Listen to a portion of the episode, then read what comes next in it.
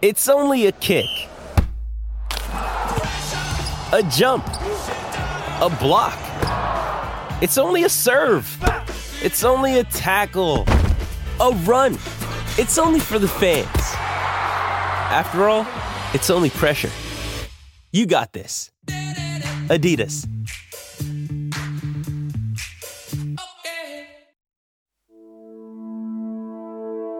SB Nation and T Mobile present the 2021 MLB Draft First Round Review.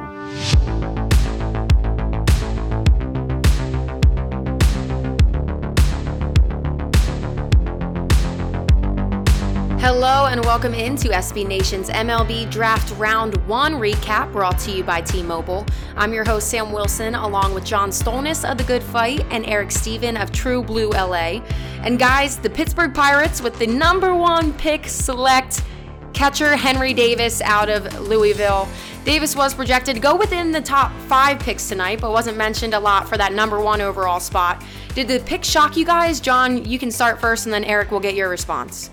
Not really. I mean, I think he was projected to be a top uh, top four, top five guy. Uh, the, the the name you saw mocked to the to the Pirates in, in most of the mocks that I looked at anyway was uh, shortstop out of East Lake High School in California, Marcelo Meyer. Um, and a lot of the conversation with the Pirates was whether or not they were going to try and get somebody who they could pay under slot a little bit so that they could spread that money around in the second and third round. And that's uh, a lot of the reason why Meyer's name was attached to him. But, um, you know, Henry Davis is a, I, I love taking a college catcher, you know, especially a guy with hit, with it, who has, looks like he has the ability to hit as well as this guy does. He's got a terrific arm behind the plate. Um, you know, it seems like if you're going to build a team, one of the one of the hardest positions to get right is catcher, and if you can get yourself a blue chip offensive catcher behind the plate, you can you can really be successful at the big league level. And uh, and Henry Davis, you know, again, we don't know what these guys just starting off, but looks like that's a pretty solid number one overall pick in a draft when there was really no consensus number one. Yeah, and for you, Eric. Yeah, so I, I think it, it, might have come down to like um, not necessarily signability, but like John mentioned, um, being able to sort of spread around your bonus pool like throughout your, uh, you know, your ten picks in the first round. That's how the, the the recommended slots for the first ten rounds determine the bonus pool. And the Pirates have more money to spend than anyone, but maybe maybe they don't spend full slot on the first pick, so maybe w- one of those two high school shortstops, uh, Jordan lawler or uh, Marcelo Meyer, might have been you know the right pick for them. But you know, getting um, getting Henry Davis is also pretty great. Like you know, in terms of talent, and it might give them a little bit more money. You can you can reach a little bit, or, or go for some of the guys who dropped with maybe the second round pick or something like that. So I think that that probably played into it more than anything. Now there were a lot of top draft prospects that dropped. We already mentioned Marcelo Meyer. Um, Jordan Lawler was another one. Kumar Rocker. What were some drops that shocked you guys most? John, you can start again. Yeah, no, I, I think uh, you know, I think the big one uh, you, mentioned it just a, a minute ago um, was uh, Khalil Watson um, was a guy who was expected to go in the top ten. Marlins ended up getting him at number sixteen. Wake Forest shortstop. I mean, he was a guy that uh, everybody was kind of surprised to see drop. And I think some of the unusual moves early in the early in the first round kind of you know, it was an unusual, it was an unusual draft here with the, with the Orioles going with Colton Cowser at, at number five. Uh, again, taking a guy who I think we're talking about something they did last year too was trying to spend under slot a little bit in the first round to spread the money around in the second and third round, going with Cowser in that spot. And, uh, the, the Royals going with, uh, Franklin Mozzicato, uh, kind of just shook up the draft board a little bit. And I think, you know, the Marlins end up getting a steal in a, a major conference college shortstop, a guy who can play up up the middle. Guy was expected to go at least six or seven spots before he did. Uh, for him to fall to the to the Marlins at 16 was great value for them. Yeah, and for you, Eric. You know, a lot of people were talking about Ty Madden, uh, right-hander out of Texas. Um, some of the uh, rankings, like Baseball America, I believe, uh, Fangraphs as well, both had him as like the 12th best prospect. But he sort of dropped. Uh, I think he dropped all the way to the he was picked tonight in the supplemental round, or yeah, the the competitive balance round A. He went 32 mm-hmm. overall, so not quite, you know, maybe where he would have thought, but like, uh, let's see, who actually got him? I guess the the Tigers got him, so they maybe that's that ends up being like a good pick for them in terms of like um, being able to spend extra money on, on one of the later picks, even though the slot isn't uh, isn't as high as some of those early picks. I, am sorry. I was just going to say, like, and I don't want to, I don't want to gloss over Kumar Rocker going to the Mets at number 10 because Sam, you mentioned him, uh, mm-hmm. when you were asking the topic. I mean, that is, that's a big thing for the Mets. I mean, for, to get one of the Vanderbilt right-handed pitchers, uh, a guy who a lot of people again thought was going to go top five to fall for them at number 10. They really liked him. They really wanted him. It was kind of surprising that he lasted as long as he did. I, I JJ Cooper has this stat on, on Rocker, which is, I think, my favorite stat of the draft he threw Kumar Rocker threw 828 breaking balls. Opponents hit 081 against them. He has, he, in, against, with 828 breaking balls, he gave up 18 hits in those 828 breaking balls, 12 singles and 6 doubles. So he's got command issues. You know, it's a little up and down, but that's a guy, when you've got stuff like that and you can get him at number 10 when he's expected to go top five and, you know, these Vanderbilt pitchers are just, they're, they, they come off an assembly line there. Uh, it's tremendous value for the Mets. So two National League East teams really make out well in the first round. Yeah, and John, to go along with that, Kumar Rocker, he did have some of those command issues you saw more in this year, which kind of dropped his value, as you already mentioned. But if you look back to that 2019 year before the pandemic, obviously, he had an outstanding year and was even in the College World Series the most valuable player. So mm-hmm. it's more of a do you believe the 75% that you see yeah. that's outstanding or the 25% that's iffy? Right, and, and, we have to remember too, with the pandemic last year, uh, the, a lot of these high school and college seasons got cut short. Uh, college uh, college seasons got canceled, and even coming into this year, things were a little hinky with a lot of these different colleges. So, um, you know, it's it's you, don't eat the pandemic affects all these different players in, in all kinds of different ways and and I think uh, you're looking at you're just trying to find okay let's let's find some of the guys in, in, in college and high school especially pitchers who have who have you know we can project their velocity. We can project their breaking stuff. You know, we can, we can project these different kinds of things with, with reasonable certainty. And that's why I, I really love going after the college pitchers in the first round because at the very least, you've seen them pitch against better competition. You've seen, you've seen them pitch a little bit more. You've seen them pitch against the best, you know, the, the best collection of high school players in the country. All go get division one scholarships. I want to see, I want to see those guys perform against college hitters as opposed to spending first round picks on high school pitchers where there is so much more uh, it's it's so much more vulnerability in, in in making a pick there yeah, now we already talked about some of the prospects that dropped. What were the most notable names for you guys that snuck their way up? John, you already mentioned um, Colton Cowser at number five to the Orioles. What were some other names that kind of snuck their way in that shocked you guys? Eric, you can start this one off. Yeah, so I think um, you know, covering the Dodgers, I've been focused. They had the 29th pick, so I was sort of focused on the like the back end of the first round, and like they managed to they drafted a guy um, named uh, Maddox Bruns, who I'm certain I'm going to misspell his last name because it looks like Burns, but it's not. But uh, he was most of his like at least rankings were in like the you know the 40s and 50s and in, in that sort of range. Um, but they sort of they don't have another pick um, because they forfeited their second round pick. They don't have another pick till the third round, so that was part of it. But you you, you know see some of these things. Uh, I think also Jackson Jobe um, at number three to the Tigers. Um, you know he went ahead of both of the the two shortstops we talked about earlier, who could have been like the number one overall pick. Uh, so maybe that was a reach in terms, or like a, a surprise at least, uh, in terms of going that high. Um, so yeah, it, it's it's hard. Like that's the thing I want to stress. Like with uh, without like devoting full time uh, resources to knowing, it's really hard to know about these players because a lot of them are yeah. high school high schoolers, and we know the college people at least a little more, but. Uh, baseball is such a daily sport; it's hard to like keep track of other uh, stuff, even if it's within baseball.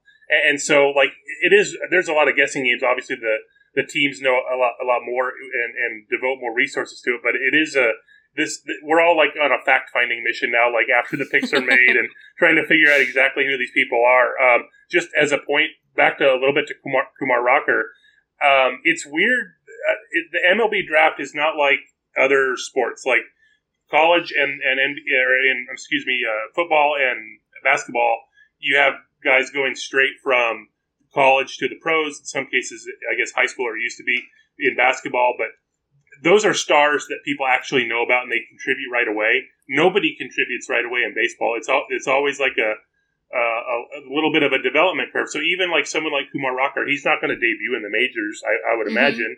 And, and, so, yet the the fact the fact that the Mets picked him, John was right uh, on on this. He is like one of the the true stars of the draft. Like yep. people knew about him in 2019 when he threw the no hitter in the Super Regional.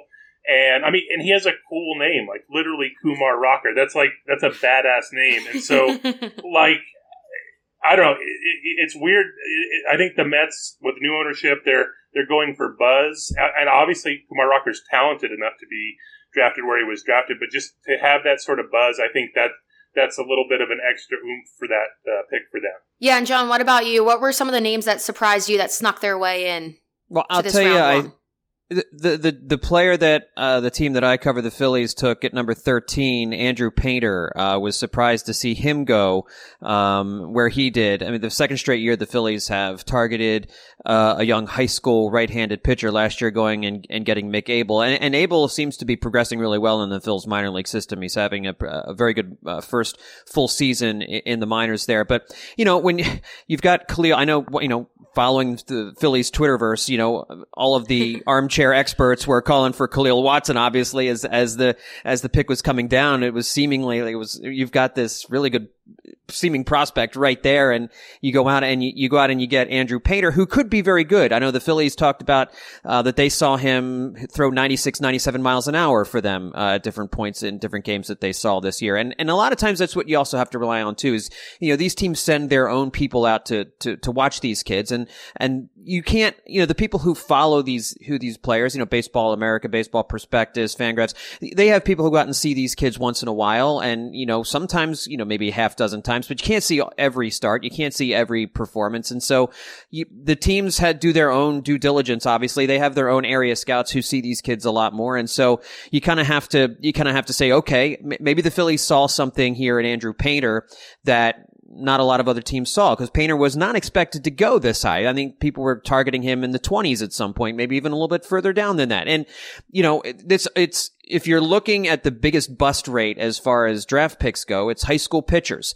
It's it's the least dependable grouping of players in the first round, and it always makes me nervous when you keep doubling down on high school pitching, high school pitching, because there there is a bigger bust rate for that than there is for anything else. So the Phillies going two years in a row, going out and getting another high school right-handed pitcher in Andrew Painter seemed a bit early to me, seemed a bit of a reach to me, but they obviously uh, like going after high school pitchers here and obviously felt pretty good about Andrew Painter to take him at number 13. Now, for the first time tonight, the MLB draft was held on All Star weekend, and then it's also for the first time cut from the usual 40 rounds down to just 20 this year.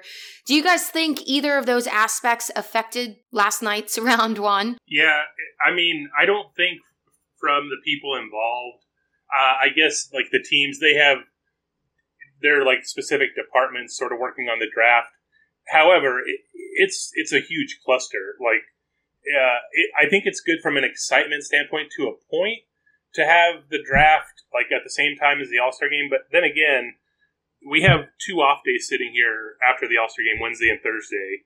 That MLB could have had the draft on. It had days all to itself. I and but like for instance, today there was a full slate of Major League Baseball games. The Futures game, which is like the showcase of the everyone in the uh, like the pros- top prospects in the sport, they're playing at the same time as major league games. So like, who's really watching it? That should have been like a Wednesday thing. Uh, and then the draft is the draft is always weird because it goes on during the season when games are happening. So that's not that big of a deal. But they could have had it uh, where it's it's in its own schedule. It's got the off days and it's its own thing, and still generated the excitement. I guess uh, maybe it's hard to get that many people together for like four, like five or six days in terms of like the baseball industry, rather than like two or three. so maybe that's why it's all crammed together. But it, it, does seem like a little much, like all at once, um, to, to have like everything going on at the same time. Yeah, I agree. John, what were your thoughts on it? Yeah, and, and, look, I see what baseball's trying to do here. They're they're trying to bring some more eyeballs to the draft, and, and they're trying to pump it up more like the NBA draft and the NFL draft. But to Eric's point a few minutes ago, we don't know who any of these kids are. We don't know who any of these high school kids. None of the high school players are, are no one knows outside of the, the the the scouts who cover these kids.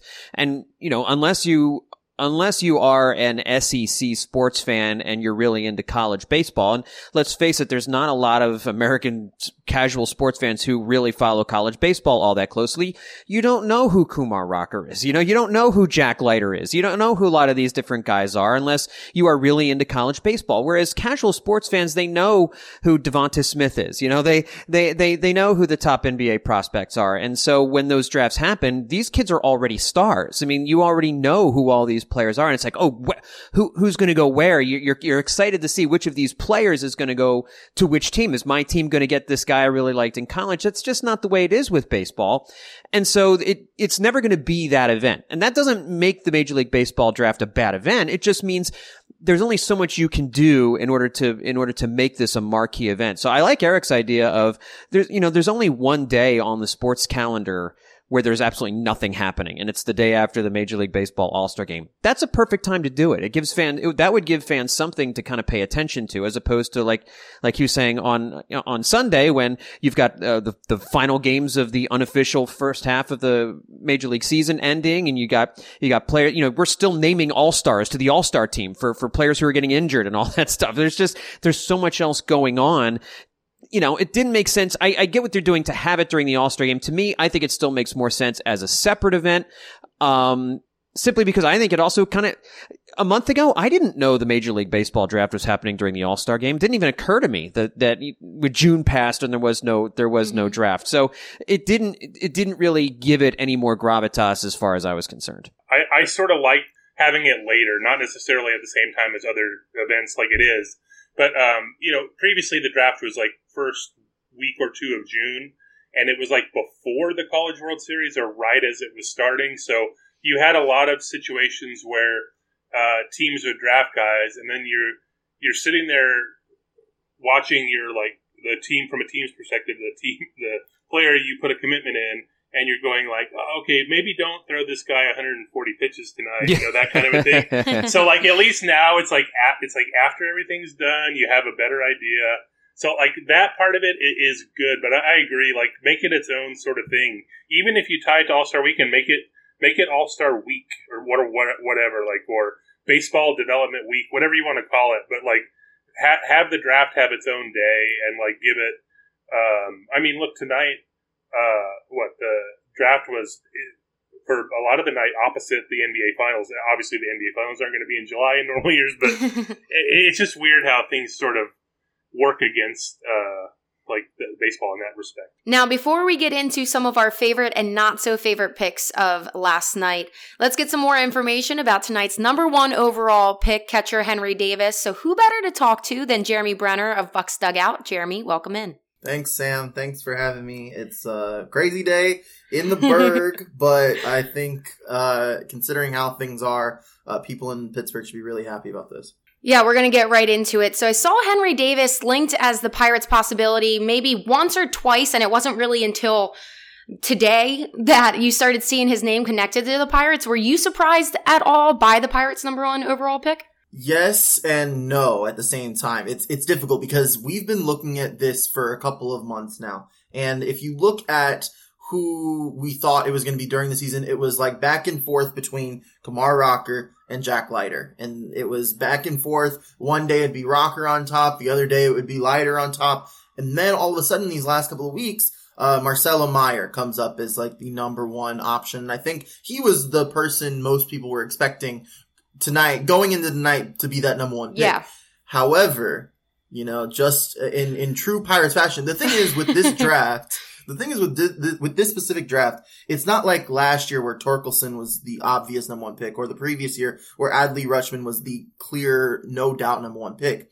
So the Pirates had a bunch of different opportunities and with Ben Cherington, this being his first draft as the Pirates GM, there was no like, there was nothing to back this off of. So we really had to decide, um, we really had to decide who was going to be the guy. And, you know, we were thinking it was going to, we were thinking it was going to be Meyer, but the fact that they went Henry Davis is, I think, a good thing because they went middle infield last year with Nick Gonzalez and the fact that, and we have shortstops that are coming in through the system. Oneil Cruz is likely going to be that guy moving forward. Rodolfo Castro, who has hit two home runs this past weekend, he's probably going to be the second baseman for the next several years after uh, this likely Adam Frazier trade that's going to happen within the next three weeks. So they have talent within the middle infield. And when you're drafting number one overall, you don't necessarily want to go by, by need,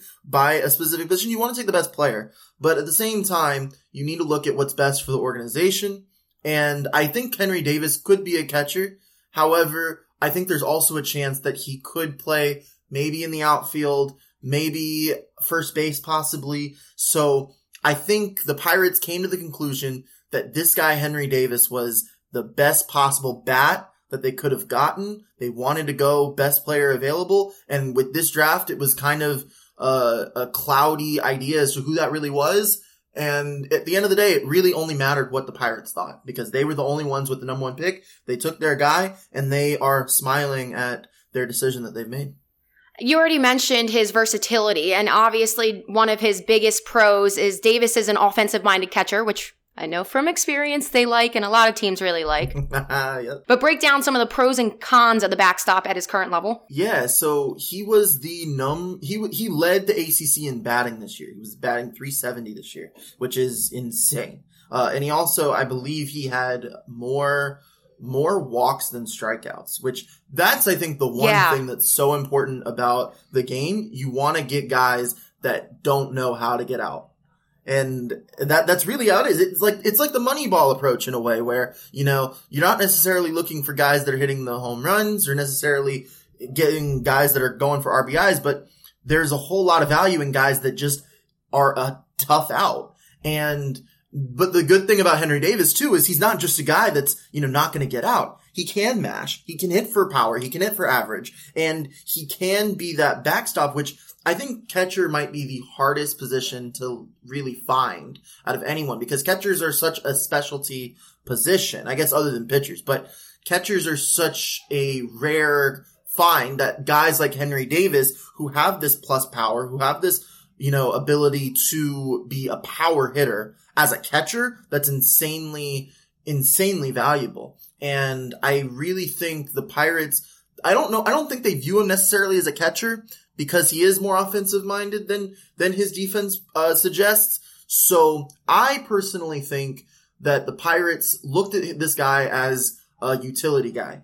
Maybe he can play behind the plate. If that works out, great. If it doesn't, we can, you know, they have Jacob Stallings who's had a decent year, but he's not really going to be the guy for the future. There are also several other catchers, which I'm sure you know, in, in the system that they're working on. So there is not a guarantee that Henry Davis is going to come up to the big leagues, whether it be two, three years from now, maybe four years, as the team's, you know, backstop of the future. However, I, I do think that, you know, it's, but it's really nice to have that option, Sam, of having a catcher Yeah. because it might be the hardest position to find out of all of the ones, you know, all of the offensive position. Well, yeah, to your point, I mean, you can transition a catcher or somebody that starts as a catcher to another Bryce position. You can't, yeah, you can't take somebody from the outfield and necessarily just throw them back behind the plate, you know?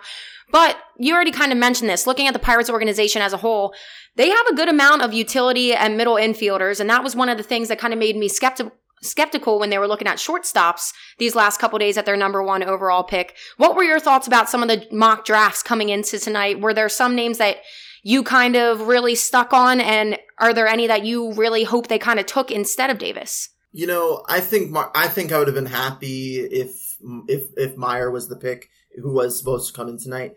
The thing is, the Pirates need talent.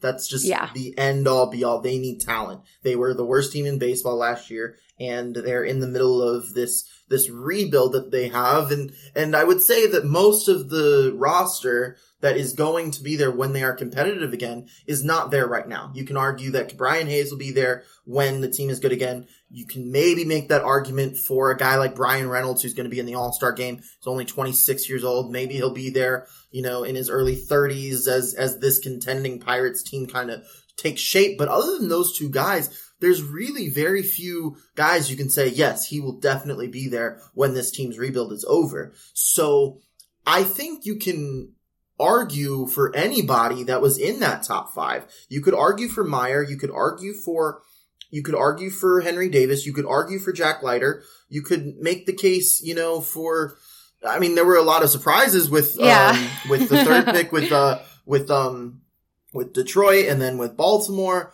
Kumar Rocker went all the way to 10. Like, if he was the number one pick, I don't think people would have seen much of an issue with that. The thing is, there's a lot of talent at the top of the draft in so many different areas, and the Pirates need a lot of talent in various different areas. So there is obviously cons to every guy as well.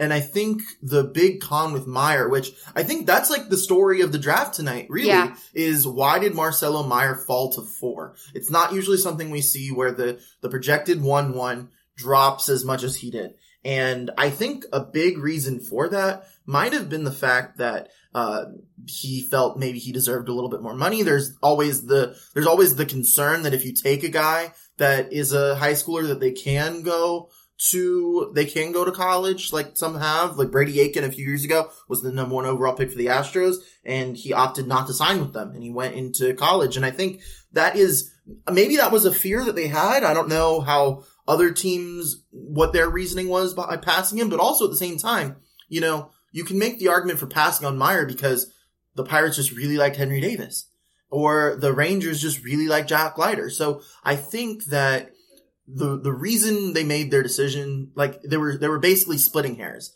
and had they picked Meyer, had they picked, um, Jack Leiter, had they picked Kumar Rocker, I would have been totally fine. Jordan Lawler as well. But tonight they went Henry Davis and they got a talented, a very talented player. And I think that at the end of the day, that's, that's what the Pirates need. You mentioned that the Pirates need a lot of talent in a lot of positions. Looking at these next couple days, what are some areas that you kind of hope the Pirates draft within these next couple rounds? I would like for them to go pitching, pitching, and more pitching. I think that they they really need as many arms as possible. There's a lot of guys right now within the team. Like there's no real like I get there's Quinn Priester who's played in the futures Mhm. game, but there really isn't like a surefire like pitching prospect that everyone's like looking at other than Quinn Priester that they're really like really excited about. So I think pitching is definitely high on on uh, Ben Cherington's priority list. However, I mean he had the chance to go and get like a, a highly touted college arm, and he opted for Henry Davis. Maybe that's just a sign though of how much he's really liked Henry Davis. So I think pitching is definitely high on Cherington's list, and I would be honestly pretty surprised if they went maybe to the fourth round and didn't pick up at least one pitcher. So I, I definitely expect a pitcher to be the pick um, at the second round or the third round, or if not both. Jeremy, thank you so much for joining us. Before we let you go, tell the listeners where they can find your work and all your socials. Absolutely. Thank you, Sam. So you can find me on Twitter at Jeremy Brener. That's J E R E M Y B R E N E R. And you can also head to Bucs Dugout on Twitter or uh, Ducks Bug Out. Is that what you wanna call it? no, it is Bucs Dugout. B U C S D U G O U T.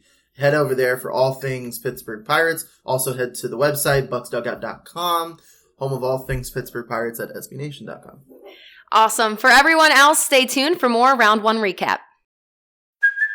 Hey, it's Kaley Cuoco for Priceline. Ready to go to your happy place for a happy price? Well, why didn't you say so? Just download the Priceline app right now and save up to 60% on hotels. So, whether it's Cousin Kevin's Kazoo concert in Kansas City, go Kevin, or Becky's Bachelorette Bash in Bermuda, you never have to miss a trip ever again. So, download the Priceline app today. Your savings are waiting. Go to your happy place for a happy price. Go to your happy price, Priceline. Welcome back to SB Nation's MLB Draft Round 1 recap brought to you by T Mobile. Let's jump right into our favorite and not so favorite picks of the night. So, guys, what was your absolute favorite pick of the night? For me, I have two. I can't really decide. I really like Jordan Lawler at number six to Arizona. He was one of the best defensively on the board, and he dropped somehow to number six. So that was a great pick by them. I just think he has that star power, and I think it's going to carry him.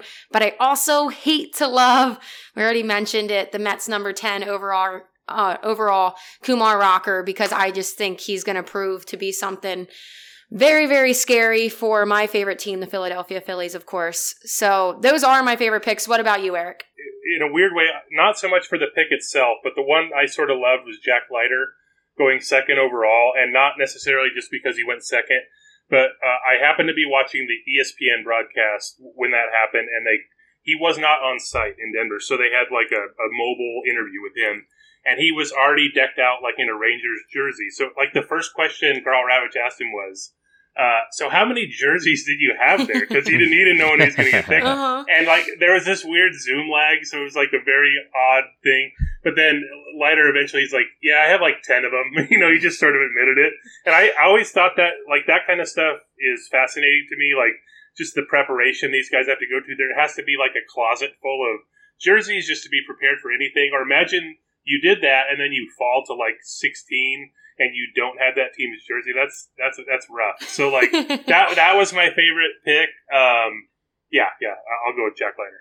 Yeah, if you don't have the jersey, it's kind of like, Dad, go get me a red shirt. You know, like run. John, what was your favorite? I mean, Al Leiter pitched for enough teams. They probably here probably has some in the in the closet true. Yeah, anyway, right? right? You know, I mean, um, I'm going. You know, obviously Rocker with the Mets and, and Watson with the Marlins are, are two obvious ones. W- One of the other ones I wanted to mention. Uh, how could we not mention Max Muncy? Uh, no, not the Dodgers perennial All Star, but uh, the Thousand Oaks High School shortstop out of California, drafted by the Oakland A's at number 25. Yes, there could be another Max Muncy in the major leagues within the next few years. I just think it's hysterical that these two, that these two people, both named Max Muncy, who are not related, but share the same birthday. Think about this. Oh, wow. They they share the same birthday. Um, and, and I, I believe Max Muncy, if I'm not mistaken, was also, uh, in the Oakland farm system before he went over to the A's. Am I, am I, I mean, is- I mean, before he went over to the Dodgers. I, th- I think, I don't think I'm crazy when I say that. Um, yeah, he, he was a he was a fifth round pick in 2012, and then he got released uh, in like the end of spring training in Right. 2017. Dodgers swooped in, and then like a year later, he was hitting Right. like 35 home runs for them. So Right. It was very weird. So the A's, so the A's are absolutely dead set on having, not making a second Max Muncy mistake, uh, by taking him number 25 overall. Love that pick. So I don't want to say worst, but so we'll say the riskiest pick of the night. For me, I we already talked about the risk of a pitcher out of high school. So for me, it's the number seven overall pick, Kansas City, taking the left-handed pitcher Frank Mozzicato, and he's from uh I forget something Christian in Connecticut, but I think that is the riskiest thing. He performed well this last season, but like we said, it's already risky one to take a high school pitcher and then two to take it out of the Northeast. I think he's the first one since like 2014 to be taken that early out of a Northeast high school. So I just think that is my riskiest pick of the night. Um, Eric, what about you? So, in a weird way, as much as I do love the symmetry of Max Muncy getting drafted by the A's twice, um, he's actually my my worst pick because I did want him to fall to the Dodgers at number 29, just so the Dodgers could have both Max Muncy's. Also, the fact that he went in the first round the same day that other Max Muncy uh, hit, happened to hit a walk off home run for the Dodgers. So, like, very would have been very symmetrical, and also too like um, older Max Muncy, I guess we call him, uh, is on his way to Denver or what was on, on Sunday night, and like they could have met up like on Monday or something uh, in Denver just to. I don't know. It's, it's just a weird situation. So I that would have been my worst. Uh, but then the more I thought about it, like had both Max Muncy's been with the Dodgers, you could have had a situation where, uh, say in spring training, not necessarily next year because he's a high school infielder, maybe he's not going to be in major league camp, but uh, let's say in like 2023 spring training, both Max Muncy's are sitting there. Are do, are they allowed to touch each other? Is this a Ron Silver and Time No. Cop situation? Does like the universe fold in on itself like so it's it's i didn't want i don't want to play with that kind of danger so actually i'm sort of glad the dodgers didn't pick him and John, for you? Yeah, I think one of the riskier picks was uh, the Mariners taking Harry Ford, catcher out of North Cobb High School. Uh, high school, we say high school pitchers are the riskiest uh, type of player to pick, and that is true. Only perhaps followed closely behind by high school catchers. And you know, I think if he if it works out, he seems like he's got uh, he's got a, a, nice combination of size and, and, flexibility. I like how ESPN described him. Kiley McDaniel yeah. described him as being built like a power lifter who's also a yoga instructor. That mm-hmm. sounds like something you want out of a catcher, but taking a high school catcher at number twelve, man, the the list of high school catchers taken in the first round who never pan out to be anything is a long and not so distinguished list. So um, that to me is a move, and I and I hate the Phillies taking Painter. I, I just I, I cannot uh, when when when mm-hmm. you've got uh, when you've got Watson sitting on the board there, I, I just think is going to be you know, I think is a much better prospect than than Painter. I think it's an unnecessary risk to take for for a farm system that desperately needs talent, and they need talent everywhere they can get it. Uh, but I think especially off on the offensive side of things, they abs- they need they need some really good players in that farm system, and you know they they took a guy who is probably not going to be ready to pitch for them for another four or five years. In a similar vein, the Dodgers. Um, with their pick, they took Maddox Bruns, who again I'm gonna try to not say Burns. It's in my head. I can't stop. but um, he has a commitment to Mississippi State. He's a high school pitcher. I guess he's actually 19 now. He pitched at a prep school last year. Um, under the current like front office, this is like the seventh year of their um, seventh draft they've been a part of. They've only taken one other high school pitcher in the first round, and that was JT Ginn in 2018, who also had a commitment to Mississippi State, and then they weren't able to sign him. Like it, didn't.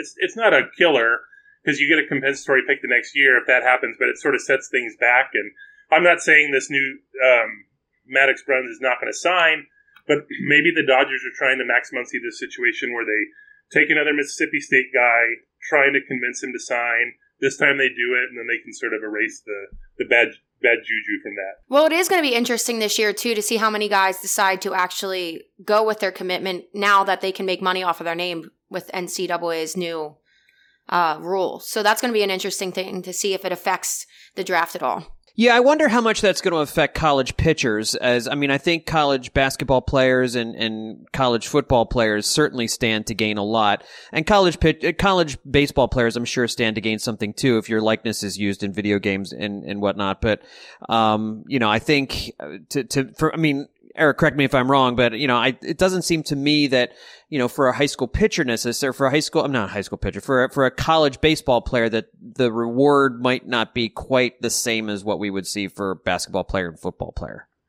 Yeah, and then I think just in terms of um, being known, like you know, we, there's the upper end like Kumar Rocker, relatively known, but like he's not going to be doing like a uh, he's going to be doing like a lo- more of a local ad, you know, somewhere in Nashville for at Vanderbilt or something like that. If, had he, you know, stayed in college or something like that, I, maybe he's a national guy. Like I, I don't see like these massive endorsement deals or anything like that happening. But yeah, it, will be interesting. I, I sort of like the the local aspect of it in terms of like, um, you know, the local car dealership or. Uh, mm. like the local steakhouse, and so I, I'm a big fan of like just the low budget production of like local commercials. So like the more of those yeah. we can have and and like they, they're creative too. They're they're pretty funny. So like I, I'm on board. Okay, so these next couple ones, it's completely just kind of made up because obviously we didn't have too much time to look up these guys. Most likely to make their ML, MLB debut first. For me, I think the safest one with that is right-handed pitcher Jack Leiter. We already said it. The Rangers, I think, is the perfect team for him to climb up right away, and I think he'll be the first to debut. What about you, John? Yeah, I had Jack Leiter as well. I think Jack Leiter, uh, you know, certainly has the. You know, anytime you're a college pitcher coming from a program like Vanderbilt, you are you're you're pretty much major league ready. And so, in that vein, also, I think you also have to look at Rocker as probably being on a, a similar time frame. I, I, agree with that in a sense. Um, just like he's probably more known, but I think I wonder if if he's used like say this year, it would it would probably be in relief. I would imagine I, was looking at some of the, the previous drafts. I think the last three, uh, at least dating back to like in the last like 10 years or so, um, the last three uh, players drafted and then playing for the team in that same year were all relievers. Paco Rodriguez with the Dodgers in 2012, uh, Brandon Finnegan with the Royals in for, in 2014, and then Garrett Crochet last year uh, with the White Sox. I, some of these pitchers who like sort of are quick risers they might start in relief and then go to starting later, like Kyle Wright did that with the Braves. Mm-hmm. But um, I, yeah, I don't know. Like it, it could be some like maybe um, uh, Bednar from Mississippi State. Uh, not that the like the Giants would necessarily. Well, they who knows they might need him, but he he looked pretty great in the College World Series. He was most outstanding player, so maybe it's him for me. Uh, but it really is a crapshoot in terms of Mhm. figuring who's who's who's going to be first. Isn't always necessarily who's going to be best. Like Chris Sale was the first pitcher to the majors in 2010, and you're like, okay, that makes that makes sense. Looking back on it, he's pretty great. But you know, uh, may, maybe it's okay to wait just a little bit for some of these guys too. Yeah, so now going into the next one, this is a total crapshoot to take your word, Eric. Who's the most likely to be in the Hall of Fame? And for me, I don't want to say Leiter again, so I'm going to say Jordan Lawlar. I just like his name. I like the star power. I think he's going to be something. What about for you guys? John, you can go first. I will go with Marcelo Meyer. I, I think he was number one in a lot of people's drafts for a reason. There seems to be a lot more. Uh, there seems to be a lot more upside with his bat. Uh, he's he's a big, you know, good sized kid, six foot three, left handed hitting shortstop. It seems like he's going to be able to stay at shortstop, uh, above average defender there. Um, good footwork, good hands, uh, good arm strength. You know, I think. Uh, I think, and he's going to play for a Red Sox team that really knows how to develop players. I mean, they just they churn out good young players pretty regularly. So, um, you know, I think the the obvious answer everyone you want to say is, oh, the guy taking number one, Henry Davis. You know, I think that certainly is a good possibility. But I think uh, Marcelo Meyer is a, is a kid who uh, seems like he's got a ton of upside and plays a premium position. For the sake of being different, uh, I because I, don't want to double up on that. Uh, I, I I'm gonna go. I'm gonna go with Henry Davis. And again, I'm not going to pretend to know a ton about Henry Davis, but I, I John was uh, convincing earlier about just sort of the the, the high floor of like having ice uh, or a college catcher and, and potentially being good in the majors. He went number one. Like I was sort of stunned at this, like how few number one overall picks are actually in the Hall of Fame. I think Yeah. uh, if I'm not mistaken, Ken Griffey was the first.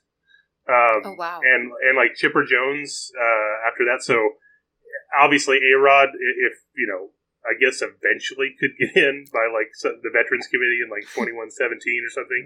But like, but yeah, and I guess maybe Joe Mauer could get in eventually. But there's very few number one overall picks. So I just just hoping that a number one pick actually makes it. I, I'm going to go. I'll go with Henry Davis. So, so you're down on Mick, you're you're you're down on Mickey Moniak's chances of of getting You know in. what? Eric, you're still doubting. I, I'm still holding out for uh, Matt Bush. Okay, this next one. Nudge, hug, marry out of the top three. So Henry Davis, Jack Leiter, and Jackson Jobe. I nudge Jackson Jobe, hug Henry Davis. Sorry to my fiance, you know, the conflict of interest there. And then marry Jack Leiter. What about you guys? Yeah, I, I think I have it kind of the same way. I've I'm nudging Jobe, I'm hugging Leiter, and I am marrying Davis. So I, I just picked Henry Davis to go to the Hall of Fame, but I'm gonna. ju- I think I'm just gonna hug him. Uh, I, I, I'm gonna go with I'm gonna go with marrying Jack Leiter because, like, let's say even if he doesn't work out, you still have like Al Leiter in the family, so it's kind of a cool thing to be like Thanksgiving and stuff. And, and then I have to nudge Jackson Jobe. Uh, again, high school pitchers are risky. He's, as far as I can tell, he's not related to Frank Jobe, who performed the first Tommy John surgery and just is actually a legend. Probably should be in the Baseball Hall of Fame. But like, and I'm not saying this makes it likely he's going to get injured, but to have that name as a pitcher, it's like you know, it's it's the opposite of Outman or something like that. Uh, like Yeah. a, a cool name. So it's unfortunate. So it, since he's in the top three, sorry, uh, Jackson, I have to I have to cut you here. Eric, to your point too about having Leiter in the family. It's not a bad family to be a part of because him, his dad, his uncle, his cousin, all MLB guys. So it's a it's good company to be a part of. That's a fun Thanksgiving table. Yeah, exactly. Right? Imagine the stories, imagine the autographs, all that that comes along with it. Before we go, guys, I need a rundown on some of these names and some of their star power. Okay, so I was looking through. This is a tough. So we talked about Kumar Rocker, 100% absolute star name. It's great that the Mets took him. Like you wish that you know, in a perfect world, he's he pitches for the Mets like next week or something. That's not going to happen. But like you know, that's awesome. Let, let's say he's great out of the gate. But another great name who isn't going to pitch for a while because he had Tommy John surgery is Gunnar Hoglund. Which Gunnar, come on, like perfect name. Like that's a rock. li- it's a literal rock star name. Um, so like that's pretty great. Um, something I was looking forward to. Obviously Max Muncy because you want I want two Max Muncies to be in the majors, and and I just for the A's sake, it would be great if Max Muncy works out for the A's in this situation. Um, the other, uh, in a weird way, so there's a couple. I I didn't have time to go through every single name, but a couple names that stood out. Michael McGreevy, he went 18th to the Cardinals. His name actually anagrams to very chemical gem. So I does that mean he's using like foreign substances? Does that make him better or worse? I don't know. But then the the other one that maybe is a little unfortunate, um, Sal Frelick, who went number 11 to the Brewers, his uh, anagram name or his name anagrams to Frill Cakes. So maybe should have been a baker instead of baseball player, but who knows? He was drafted in the first round, so it's probably going to work out. Can I add and something what on? about for I wanna- you, John? Yeah. Yeah, on Mike McGreevy. Um, I don't know who who here is uh, familiar with the the movie Little Big League, um, but uh, one of the players on the Twins in that particular movie is Mike McGreevy, uh, one of the one of the starting pitchers uh, for the Twins. He's the he's the the malcontent who wants to get traded and uh, is is upset about playing for the Twins and um, demands that Billy Haywood trade him. And he says, uh, "Well, I don't know if you're going to pitch me every day, my concentration's going to start getting bad out there." He's like, "Okay, that's up to you, man. What's the going rate for a a, a has been starting pitcher who loses concentration and can't get anybody out?" It's funny. It's it's a great. Have you seen Little Big League, guys? Am I, am I alone on an island here? Not since I was young. Yeah. the premise for that movie is wild, but Yeah. it, it holds up. It is It a does hold up. great baseball movie from the 90s. Like a perfect baseball movie. I love that movie. Yeah, it holds up really, really well. It's very sabermetrically inclined, actually, as you as you watch it. Yeah. Yeah. I will say one of the things I've noticed about the names this year, there's a lot of alliteration. I mean, even if we just start with number three, four, and five, Jackson Jobe, you got Marcelo Meyer, and then you got Colton Cowser. And then obviously we said Matt McGreevy, we got um, Max Muncy. So there's so many alliteration names this year. Maybe it's trending. And Frank Mozzicato is it sound it's what a great Italian name that is. I mean, it sounds like a brand of cheese that you would buy in in, in Flo- it's just beautiful, beautiful. Maybe like a mozzarella or mozzarella moscato mix right there. yes, yes. See, you get me. Another name I forgot about who went just after the first round, uh, but was picked on Sunday night in the competitive balance round A. He was number 31 overall. Another high school catcher, but his name is Joe Mack. And I I like that, if only for the, uh, the reason to resurrect the, the draft day, the NFL movie with Kevin Costner, where he has the post-it note that says, uh, Vontae Mack no matter what. And like, I just, I, I hope to God the Marlins, like, um, you know, draft guru or whoever was in charge of that pick literally had like a, a post it somewhere that said Joe Mack no matter what. I, I pray for that to happen. I want it to happen. So I, I'm sort of glad for that. Well, guys, thank you again, John, Eric, and Jeremy, for breaking down the first round with me. Um, Eric, you go first. Let everybody know where you can be found and your social media. Absolutely. So you can find my writing at True Blue LA, uh, covering the Dodgers, occasionally at Halos Heaven for Angel stuff. Uh, I'm on Twitter at Eric Stephen. That's Stephen with a PH. And uh, thanks for having me. And John, what about you? Yep, I c- uh, write for the Good Phight. Uh, that's P H I G H T, the Phillies SB Nation site, and uh, you can follow me on Twitter at John Stolnis. And thank you all for tuning in to SB Nation's 2021 MLB Draft Round 1 recap. We will join you again tonight for a live home run derby green room with special guest John Kruk.